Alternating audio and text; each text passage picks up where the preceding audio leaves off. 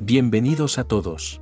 Este es el podcast de Abra Casabra en el que te contaremos todo lo que tienes que saber sobre la compra y venta de una propiedad en Andalucía en España.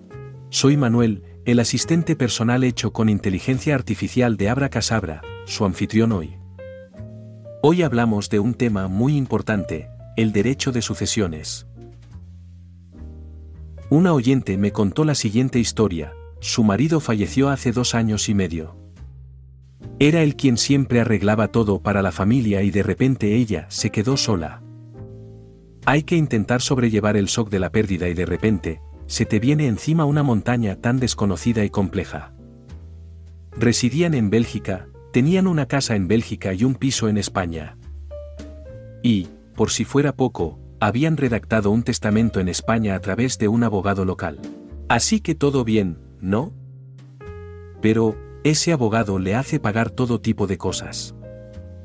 Así que tiene que pagar cosas en España, pero también en Bélgica, no recibe ninguna explicación ni detalles de ese abogado, ninguna prueba y no entiende nada.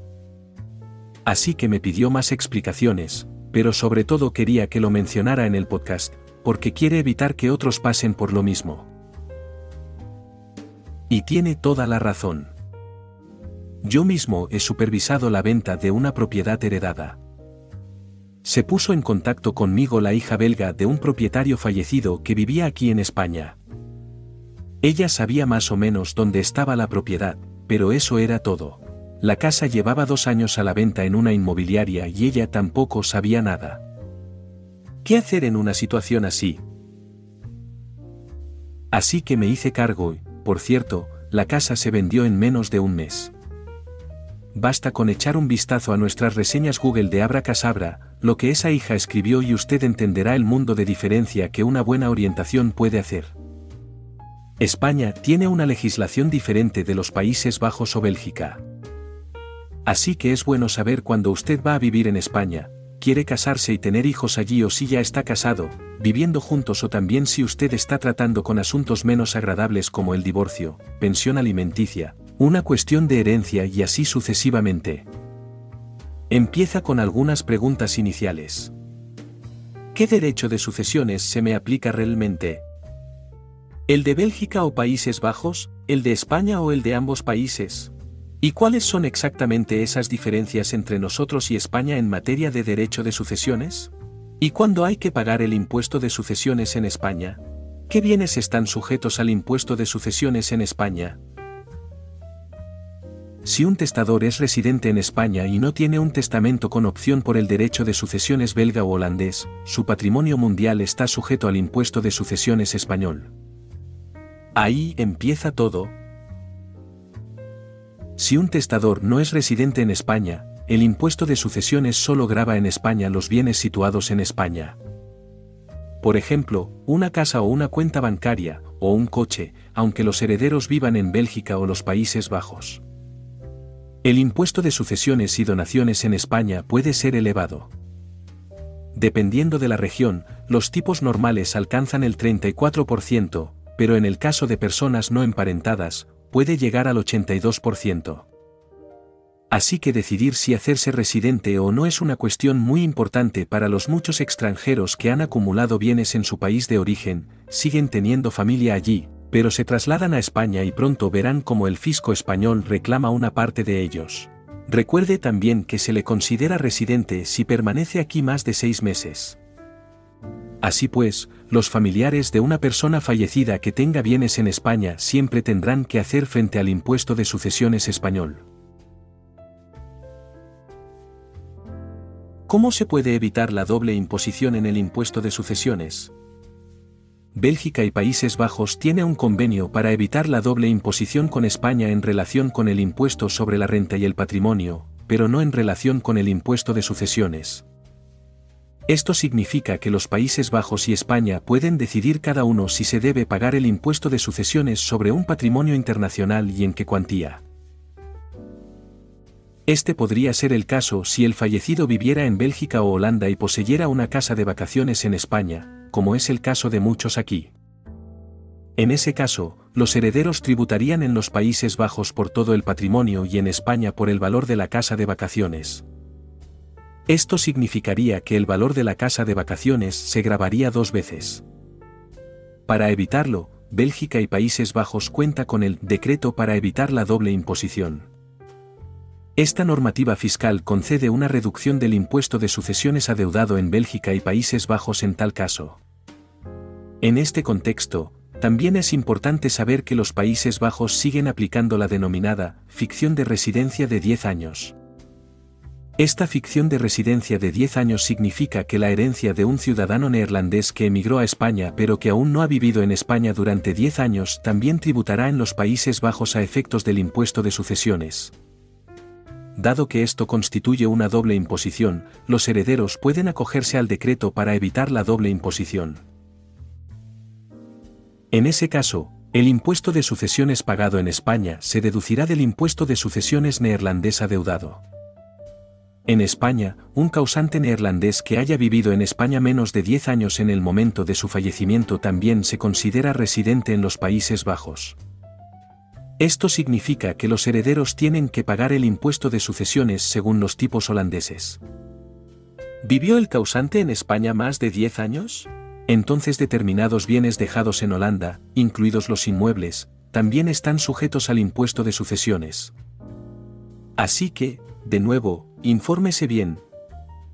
Y para complicar aún más las cosas, también debe saber que en España, cada una de las 17 comunidades autónomas tiene su propio régimen fiscal de sucesiones. Esto significa que no solo son diferentes los tipos impositivos de las distintas regiones de España, sino que también pueden variar mucho las exenciones que los cónyuges supervivientes pueden solicitar en su declaración del impuesto de sucesiones. Por ejemplo, en Cataluña, el cónyuge superviviente puede contar con una exención del 99% y los hijos con una exención de entre el 90 y el 99%, para una adquisición de hasta 500.000 euros. Andalucía tiene incluso una exención de un millón de euros, para el cónyuge superstite y para cada hijo individual, mientras que en la provincia de Valencia el cónyuge superstite y los hijos tributan considerablemente más solo pueden contar con una exención fija de 100.000 euros y una exención adicional del 50% sobre el exceso. En cualquier caso, siempre hay que presentar una declaración del impuesto de sucesiones en España cuando se adquiere un patrimonio, sin que ello signifique automáticamente que haya que pagar el impuesto de sucesiones.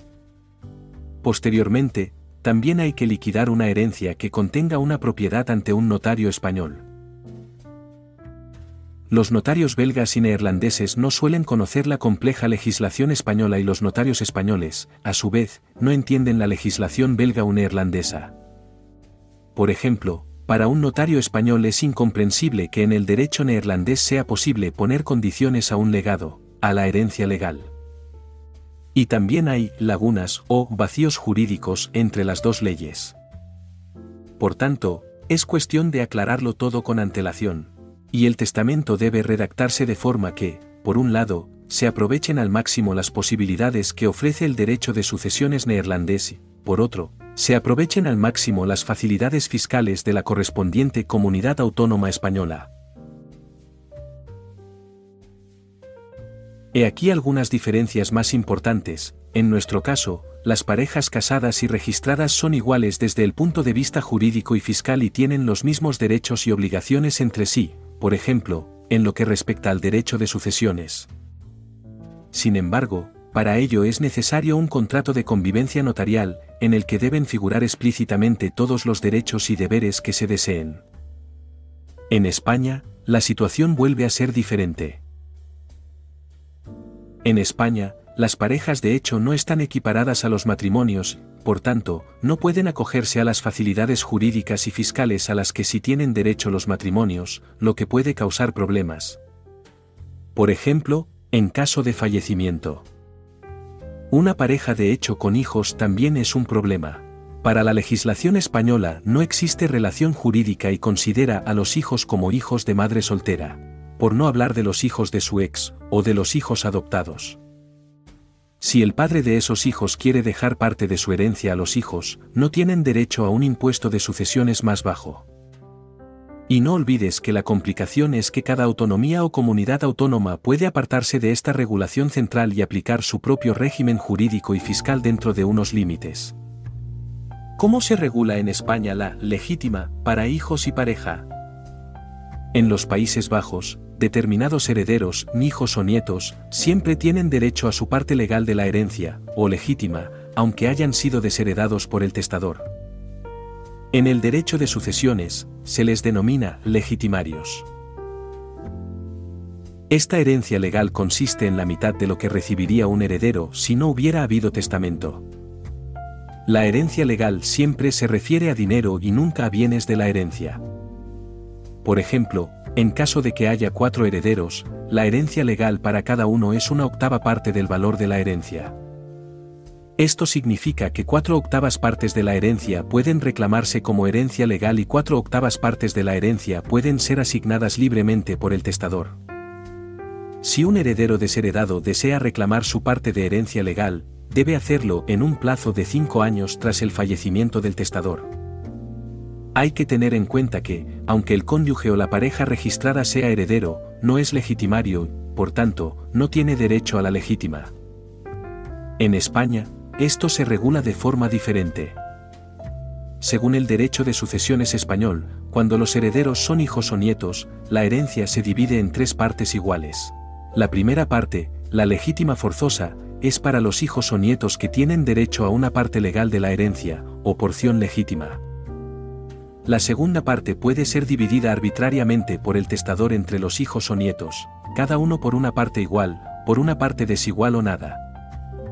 Por último, la tercera parte, el tercio de libre disposición, se destina a las personas físicas o jurídicas a las que el testador desee legar algo. En España, el cónyuge superstite también tiene derecho a una especie de legítima, cuando no esté dotado o lo esté insuficientemente en el testamento. En presencia de hijos o nietos, el cónyuge superstite obtiene el usufructo de un tercio de la herencia, el tercio de mejora. En ausencia de hijos o nietos, el cónyuge superstite obtiene el usufructo de dos tercios de la herencia. ¿Cómo se regula el reparto de la herencia en España?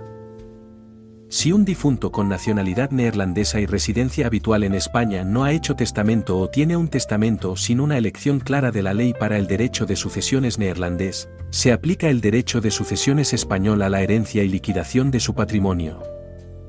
Con arreglo al derecho de sucesiones español, el patrimonio se divide entre los herederos legales de la siguiente manera. Si el testador tiene hijos, ¿cada uno de ellos hereda una parte igual? En caso de que uno de estos hijos fallezca, sus posibles hijos heredan conjuntamente la herencia original de su progenitor fallecido y cada uno por una parte igual? Si el testador no tiene hijos, pero sus padres siguen vivos, ¿cada uno de ellos hereda una parte igual? Si solo uno de sus padres sigue vivo, ¿hereda la totalidad del patrimonio? Si ambos padres ya no viven, el patrimonio se hereda a los abuelos que sigan vivos. Si el testador no deja hijos ni nietos ni padres ni abuelos, todo el patrimonio se hereda al cónyuge superstite, si el testador no deja hijos ni nietos, ni padres ni abuelos, ni cónyuge, los hermanos heredan a partes iguales. Sí, Además de los herederos antes mencionados, el testador tampoco deja hermanos, heredan los restantes parientes consanguíneos, hasta el cuarto grado, si no hay parientes consanguíneos hasta el cuarto grado, la herencia pasa al Estado español. Como muestra la distribución anterior, en el derecho de sucesiones español, la posición del cónyuge superstite no es ni mucho menos tan favorable como en el derecho de sucesiones neerlandés.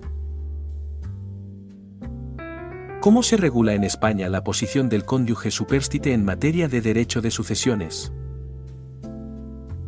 Si una persona fallecida de nacionalidad neerlandesa y residente en España no ha hecho testamento o tiene un testamento sin una elección clara del derecho de sucesiones neerlandés, se aplica el derecho de sucesiones español a la herencia y liquidación de su patrimonio. Para el cónyuge superstite, esto puede suponer un grave problema, ya que el derecho de sucesiones español no es ni de lejos la protección con la que puede contar el cónyuge superstite en los Países Bajos. Según el derecho de sucesiones español, los hijos del causante heredan cada uno una parte igual e inmediatamente reclamable de la herencia, mientras que el cónyuge superstite solo obtiene el usufructo de un tercio de la herencia. En caso de que el testador no tenga hijos, pero si padres o abuelos, estos heredan la totalidad del patrimonio inmediatamente exigible. El cónyuge superstite solo obtiene el usufructo de la mitad de la herencia. Solo cuando el testador no tiene hijos ni nietos ni padres o abuelos vivos, el cónyuge superstite hereda todo el patrimonio en pleno dominio.